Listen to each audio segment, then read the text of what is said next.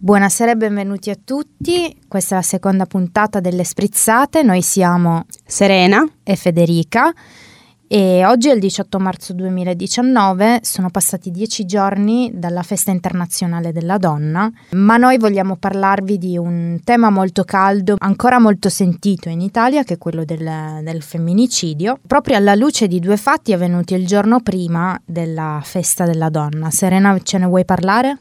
Assolutamente, eh, sì, il 7 marzo 2019, quindi il giorno prima, come hai ben detto, della giornata internazionale della donna, sono avvenuti due femminicidi, rispettivamente a Napoli e a Messina. A Napoli Vincenzo Lopresto, di 41 anni, ha ucciso la moglie Fortuna Bellisario, di 36, al culmine di una lite per gelosia nella loro casa al quartiere Miano. Dopo l'aggressione l'uomo ha chiamato il 118 che però non è riuscito a rianimare la donna. La donna è stata colpita più volte con una stampella ortopedica appartenente al marito. L'uomo riteneva che lei non lo amasse più. A Messina, la notte dello stesso giorno, appunto, intorno alle 2 del mattino, moriva Alessandra Musarra, 29enne, uccisa da Cristian Ioppolo, il fidanzato 26enne, che l'ha praticamente massacrata di botte. Il corpo della ragazza è stato poi ritrovato dal padre che ha fatto irruzione nell'appartamento della figlia, allarmato da una sua mancata risposta. Ecco, questi sono due eventi che dimostrano per l'ennesima volta che in Italia il femminicidio è un problema ancora molto sentito. E noi sappiamo anche per quale motivo esiste adesso una definizione per questo tipo di omicidio. Eh, qual è infatti la differenza tra femminicidio e omicidio? Sì, grazie Serena per aver introdotto il tema. Eh, innanzitutto la parola femminicidio nasce nel 2001 perché prima d'allora esisteva solamente il termine uxoricidio che si riferiva semplicemente all'uccisione della donna in quanto moglie e in realtà veniva utilizzato per la persona in quanto coniuge, quindi eh, veniva utilizzato anche relativamente all'uomo. Successivamente nel 2001 nasce quindi questa parola femminicidio, detto anche femicidio o femmicidio, definito come qualsiasi forma di violenza esercitata sistematicamente sulle donne in nome di una sovrastruttura ideologica di matrice patriarcale allo scopo di perpetuarne la subordinazione e di annientarne l'identità attraverso l'assoggettamento fisico o psicologico, fino alla schiavitù o alla morte.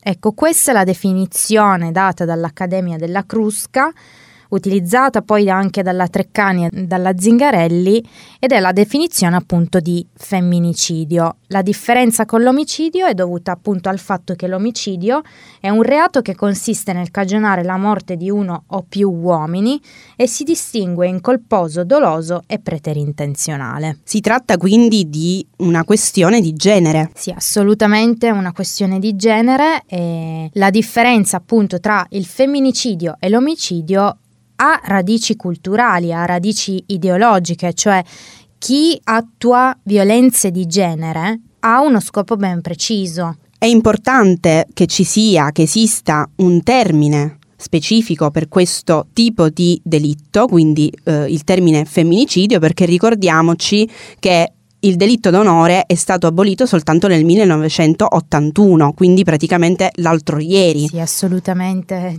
Per questo che ci teniamo a ribadire che in Italia è ancora un problema molto sentito perché le radici culturali da cui proviene il femminicidio sono ancora molto forti e andrebbero sradicate. Assolutamente, e infatti molte persone si sono occupate di sviscerare il problema e di andare a analizzare quelle che sono le cause che conducono poi al femminicidio. Quindi perché si uccide? Per quale ragione si commette un femminicidio? Ci fermiamo per una breve eh, pausa musicale e, e poi torneremo appunto sull'argomento. Bentornati amici ascoltatori, oggi tema caldo e delicato nostro, in questa nostra seconda puntata del programma italiano qui in diretta dall'Ungheria, vi abbiamo appena lasciati con una domanda, e cioè perché si uccide una donna, perché si commette un femminicidio. Federica risponderà a queste domande. Sì, allora grazie Serena per um, aver introdotto l'argomento. Devo dire che è un tema che bene o male ho sempre affrontato nella mia vita, nel senso che mi sono sempre chiesta come mai un uomo debba uccidere una donna o come mai le debba fare violenza, cioè debba usare la, la violenza contro di lei. Quindi sono stati molti gli articoli, i libri che ho letto in merito alla questione. Per questo programma mi sono informata sugli ultimi studi fatti in merito alla violenza sulle donne e più o meno concordano tutti nell'attribuire la violenza di genere a radici culturali molto molto profonde. Per esempio vorrei citare Michele Serra che è come ben sappiamo un giornalista della Repubblica che il 12 giugno 2016 affermava quanto segue. Molte fortissime idee hanno perduto la loro presa sul discorso pubblico, impoverendolo e instupidendolo. Per esempio l'idea, e veniamo al punto, che la donna appartenga a se stessa. Io sono mia.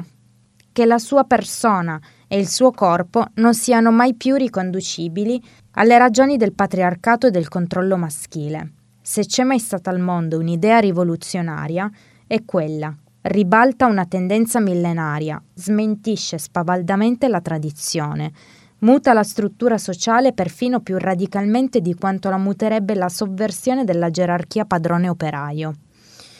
Ecco, questa diciamo che è una delle principali cause perché la donna riesce ad acquisire consapevolezza di sé, riesce a trovare un proprio ruolo, un proprio posto nella società e non appartiene più all'uomo. Questa cosa diciamo che fa impazzire l'uomo ed è una delle principali cause scatenanti.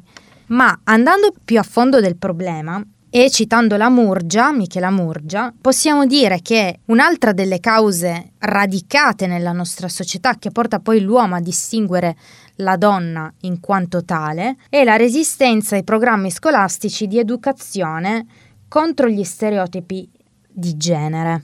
Esattamente, eh, la Murgia intende dire che il problema sta alla radice, quindi è un problema di educazione che andrebbe affrontato nelle scuole. Il problema è presente perché nelle scuole è assente, scusate questo gioco di parole, l'educazione proprio rivolta ai più piccoli sulla parità di genere, eh, di cui poi però parleremo più avanti. Un altro, eh, un'altra causa del femminicidio è anche l'idea della famiglia naturale, ovvero la famiglia che al suo interno ha dei ruoli precisi, il ruolo maschile e il ruolo femminile, perciò guai a sottrarsi a questo quadro perfetto.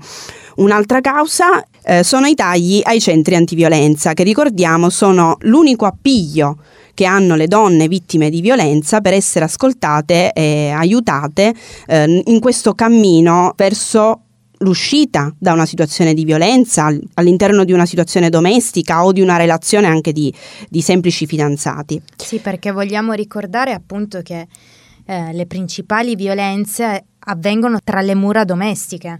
Sì, esatto, eh, molto spesso è proprio all'interno dei nuclei familiari che si consumano i peggiori reati, proprio a causa di questo patriarcato così radicato nella società, quindi in questa idea che la donna non venga vista in quanto donna, in quanto essere umano, ma in, ma in funzione del suo ruolo all'interno della famiglia e quindi donna in quanto madre, in quanto moglie e quindi soggetta a ciò che il marito vuole da lei. Sì, esatto.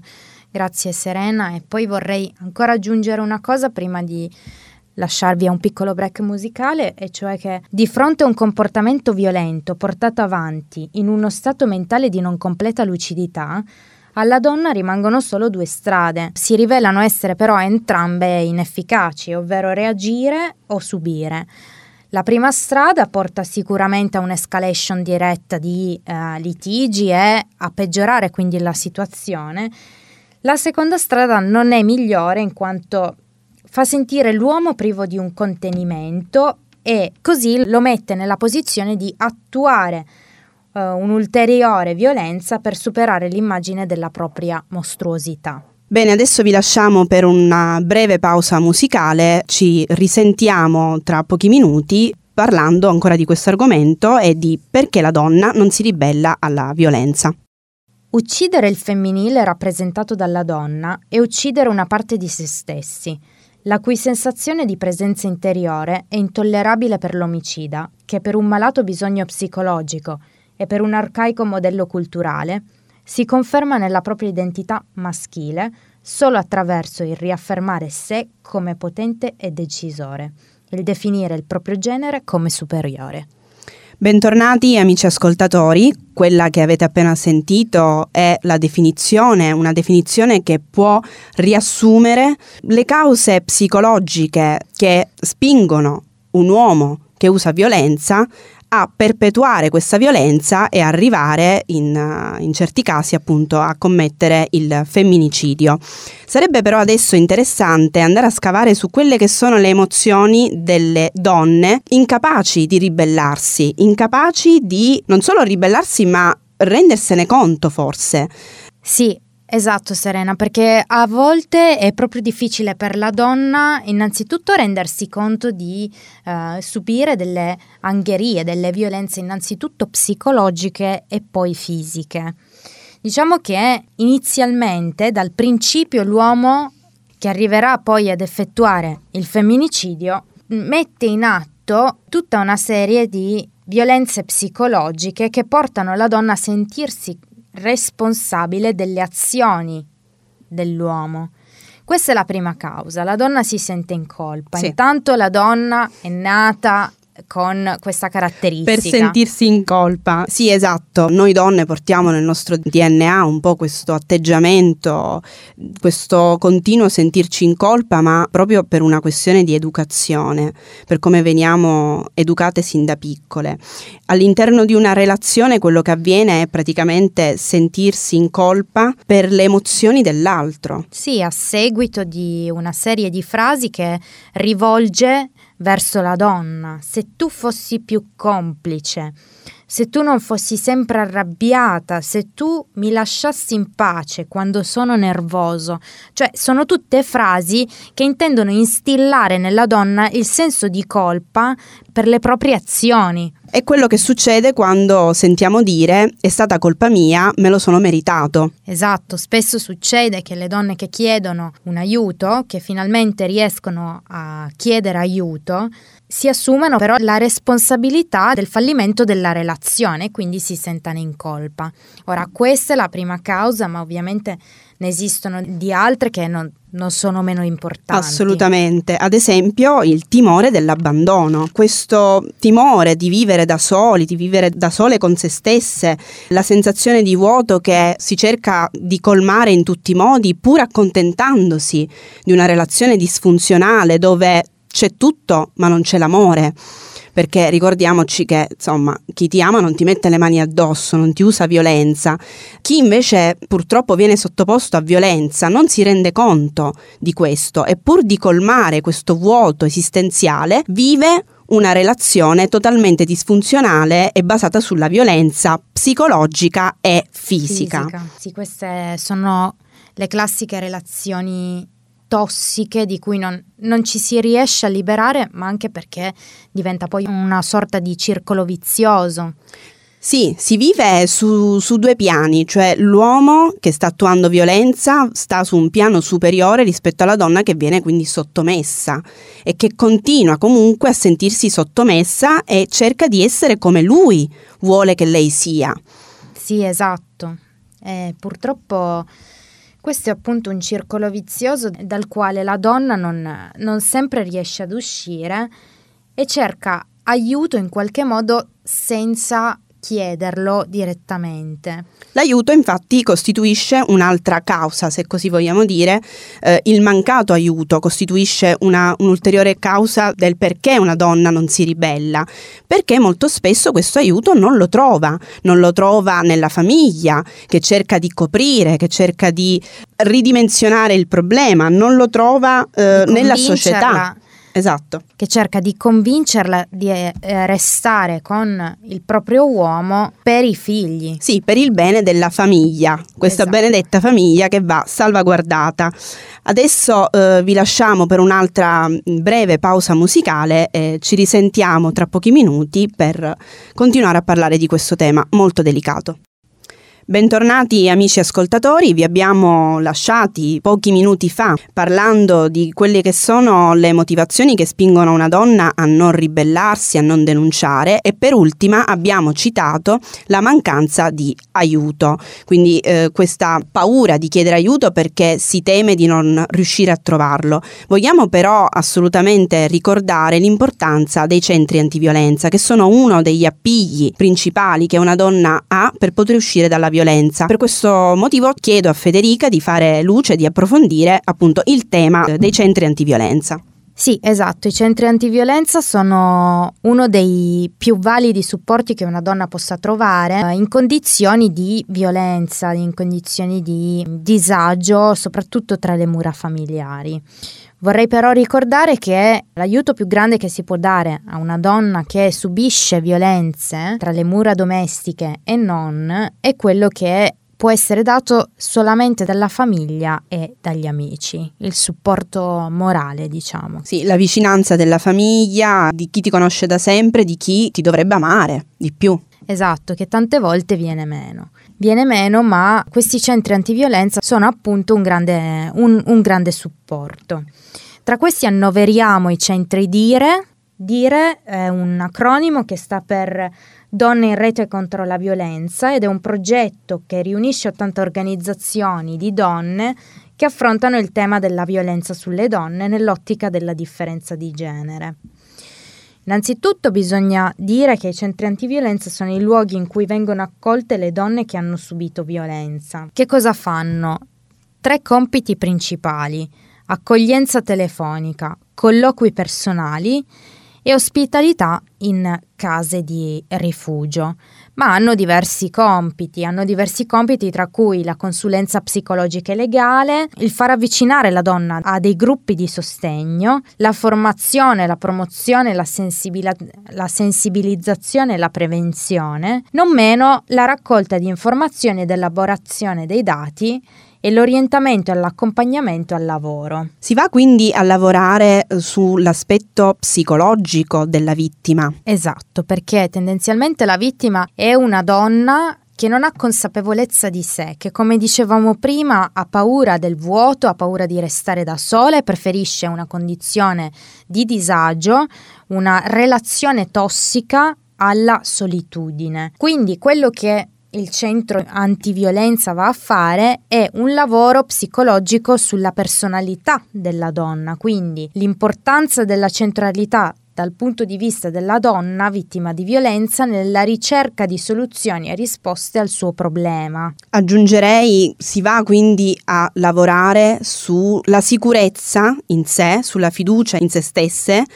e sul darsi valore, perché credo che fondamentalmente il problema sia questo. Se io sono la prima persona a credere di non avere valore, accetterò qualsiasi tipo di relazione che mi svaluta. Assolutamente, assolutamente uno dei modi migliori che i centri di accoglienza hanno per attuare questo percorso psicologico a favore della donna è quello di fare incontrare altre donne che hanno vissuto le stesse situazioni, con le quali possono condividere condividere la stessa esperienza, dalle quali possono sentirsi capite. Che ricordiamoci che la solidarietà in tutti i casi è sempre importante, in questi casi forse ancora di più, sentirsi vicini a qualcuno che ha subito le stesse violenze, gli stessi dolori, sentire di potersi aprire completamente con qualcuno che ti capisce è assolutamente fondamentale in questi casi. Sì, esattamente, questo è il punto centrale secondo me per poter superare una situazione del genere genere per poter andare oltre, per potersi sganciare un, da una relazione tossica. Quindi, ricapitolando, concludo il discorso con le quattro parole chiave dei centri di accoglienza delle donne eh, in situazioni di violenza, che sono l'autoaiuto, ovvero le donne si sostengono tra di loro, l'autodeterminazione, ovvero riacquisire autostima, riappropriarsi della propria vita e di tutte le risorse, e l'empowerment, ovvero rafforzarsi, riguadagnare forza personale, emotiva e psicologica. Infine, non meno importante, anzi più importante di tutto, diritti, la segretezza e l'antidiscriminazione, ovvero questi centri di accoglienza osservano questi principi, cioè di segretezza, e di antidiscriminazione, cioè vengono accolte donne senza distinzione di ceto sociale, senza distinzione di cultura, di età, di etnia e via dicendo. Ricordiamo peraltro che molto spesso i centri antiviolenza sono gratuiti, quindi non esiste, ecco, eh, non ci deve essere un limite economico, non bisogna essere, eh, diciamo, avere paura di eh, dover affrontare delle grosse spese per poter essere accolte in un centro antiviolenza, è così? Assolutamente, questi servizi generalmente sono gratuiti con una piccola compartecipazione alle spese nelle case di rifugio, ma in base alle proprie disponibilità economiche, quindi nessun limite relativo alle proprie tasche. Benissimo, adesso chiudiamo per un'altra pausa musicale, ci risentiamo tra poco parlando invece del problema alla sua radice, ovvero eh, dell'educazione contro gli stereotipi di genere. Ci risentiamo tra qualche minuto. Bentornati cari amici, state ascoltando Radio Muster FM 89.6, siamo le sprizzate e stavamo parlando appunto della violenza di genere. Abbiamo sviscerato i motivi per cui un uomo usa la violenza contro la donna, abbiamo parlato poi delle motivazioni che spingono una donna a restare in una situazione del genere per poi arrivare a parlare dei centri di violenza. Facciamo un passo indietro ritornando alle motivazioni principali che spingono un uomo a fare fare violenza su una donna, vorremmo un attimo fare una piccola parentesi, Serena, per favore. Sì, poco fa abbiamo parlato di mancanza di aiuto e di centri antiviolenza, che sono quindi rappresentano quindi la soluzione del problema, ma come dicevi tu, dobbiamo fare un passo indietro, tornare a quelle che sono le cause che scatenano la violenza sulla donna e poi in ultimo stadio il, l'eventuale femminicidio. E tra questi avevamo citato la mancanza di educazione contro gli stereotipi di genere. Perché come dice la Murgia stessa il problema è culturale. Il problema è a livello di educazione. Manca un'educazione scolastica che insegni il rispetto rispetto al di là delle differenze maschio-femmina, che vada a sradicare il cosiddetto patriarcato, così tanto radicato soprattutto nel nostro paese. Di che cosa parliamo quando parliamo di stereotipi di genere? Stiamo parlando delle differenze in quanto a ruolo che vengono assegnati all'uomo e alla donna. Fin da quando siamo bambini e frequentiamo la scuola ci viene insegnato che in quanto femmine abbiamo e avremo nella nostra vita un ruolo ben definito, in quanto maschi ah, ne avremo altri. Sì, infatti l'uomo viene spesso figurato con la valigetta in mano perché è colui che va al lavoro o viene spesso figurato come colui che ha la valigetta in mano perché va al lavoro o con il giornale in mano perché è colui che legge, mentre la donna ha dei ruoli diversi, vero Serena? Sì, e vedo che ti ricordi le vignette nei nostri libri scolastici, nei nostri cari libri di testo a scuola che sono appunto, cioè mi vengono in mente adesso proprio in relazione a, all'educazione contro gli stereotipi, cioè è lì che si comincia a costruire un'idea di che cosa sia una donna, di che cosa sia un uomo, di che cosa sia una madre, di che cosa sia un padre. Molto spesso quando a scuola si parla di famiglia, si parla appunto di questa divisione di ruolo, no? La mamma che stira, il papà che lavora. Eh, in effetti esiste un problema anche eh, in Italia sulla questione mamma e lavoratrice, ma insomma qui si apre tutta un'altra storia. Eh, questa, questa situazione è una situazione che molte donne conoscono bene della serie quello che potrebbe essere il futuro capo che chiede loro hai figli hai intenzione di avere figli? Eh, mi piacerebbe vivere in un mondo dove non mi si viene posta questa domanda. Comunque questa è un'altra storia. Tornando alla questione dell'educazione eh, sugli stereotipi di genere, vorrei citare così una percentuale di un ultimo studio. Il 78,% degli insegnanti è donna. Questo perché la cura dell'educazione è ancora molto eh, considerata un, un ambito femminile. O peggio, l'insegnante insegnante, diciamo, non è una figura di prestigio, quindi brutto da dire, ma per la donna eh, è un po' come se andasse bene non avere un ruolo di prestigio, mentre l'uomo solitamente sceglie qualcosa di più. Sì, diciamo che la società si figura meglio nell'ambito scolastico ad insegnare ai bambini la donna, anche perché è vista come colei che accudisce, quindi... Esatto, questo è uno stereotipo bello e buono. Ad esempio, se io ti chiedo appunto di immaginare un insegnante e un avvocato, cosa ti viene in mente? Assolutamente, purtroppo è radicato anche nelle donne il maschilismo e quindi se io penso ad un insegnante penso a una donna, se penso all'avvocato penso all'uomo. Non è colpa tua Federica, erano gli anni 90, non esisteva completamente nessuna idea di educazione contro gli stereotipi di genere, come non dico che non esista neanche oggi, ma qualche strada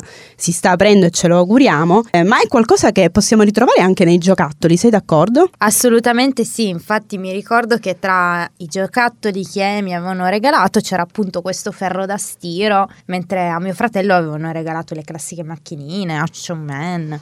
Sì, esiste una distinzione, ma è già presente, te ne accorgi quando entri nei, nei negozi di giocattolo, no? Ci sono due reparti, solitamente uno rosa e l'altro azzurro e c'è una divisione netta appunto nei, nei giocattoli, nel, anche nelle pubblicità se vogliamo. Non so se ti sei mai accorta eh, che in Italia c'è questo problema delle pubblicità con i giocattoli maschili e i giocattoli femminili, quindi bambini utilizzati per i giocattoli maschili e solo bambini e bambine per i giocattoli femminili. Assolutamente, sono tutte cose che aiutano ad alimentare lo stereotipo di genere nella testa del delle persone, perché purtroppo non si parla solo di uomini, ma anche di donne, nel senso noi comunque siamo cresciuti con una certa idea. Assolutamente sì, noi siamo l'esempio di chi ha dovuto sradicare attraverso un'educazione fatta da sole questo stereotipo che comunque ci ha accompagnato fin dalla nascita, eh, non con delle colpe precise, ma una colpa da imputare alla società. Ma perché ho voluto citare pubblicità, giocattoli, eccetera? Perché in realtà lo stereotipo non fa solo male alle donne, fa male anche agli uomini per un discorso di virilità. Esattamente, perché l'uomo non può esternare le sue emozioni, se lo fa viene considerato una femminuccia. Una femminuccia, perché la debolezza appartiene alle Alla donne. donna. Sì. Il cosiddetto sesso debole, mentre l'uomo deve mantenere la sua virilità, non può mostrare i suoi sentimenti, non può mostrare la sua emozione, non può mostrare la sua sensibilità. Quindi quello che ci auguriamo e concludiamo questa nostra puntata sul femminicidio e sulla violenza sulle donne è che si possano fare seriamente dei passi avanti eh, sull'educazione contro gli stereotipi di genere, che si possa inserire seriamente un programma all'interno della, delle istituzioni scolastiche per educare i bambini fin da piccoli a non guardare alle persone in quanto maschi e in quanto femmine, ma guardare alle persone in quanto persone. Sì, in realtà il tema è molto ampio e richiederebbe più di un'ora di programma. Purtroppo abbiamo quasi esaurito il tempo, però vorrei far riflettere voi ascoltatori anche sul fatto che sarebbe utile una sensibilizzazione alle emozioni. Sì, tutte quelle emozioni e quelle sensazioni anche sgradevoli che affrontiamo quando ci relazioniamo al prossimo, all'altro, che sia all'interno di una relazione amicale, che sia all'interno di una relazione intima. Un'educazione a saper dire addio al distacco, al rispetto della scelta dell'altro. Ecco perché all'inizio parlavo di rispetto per le persone e non rispetto in base al genere, perché se si perpetua ancora questo eh, comportamento, questo trattare l'altro in base al suo genere, si ritorna al patriarcato e quindi a vedere la donna come una proprietà o comunque in base alla sua funzione. Quindi madre, quindi moglie o fidanzata. Ecco, ci auguriamo che un'educazione contro gli stereotipi di genere possa aiutare a sradicare il patriarcato e il maschilismo. Grazie cari amici ascoltatori per essere rimasti con noi anche questa sera. Noi vi diamo appuntamento al prossimo lunedì, come al solito dalle 18 alle 19 su Radio Muster FM 89.6.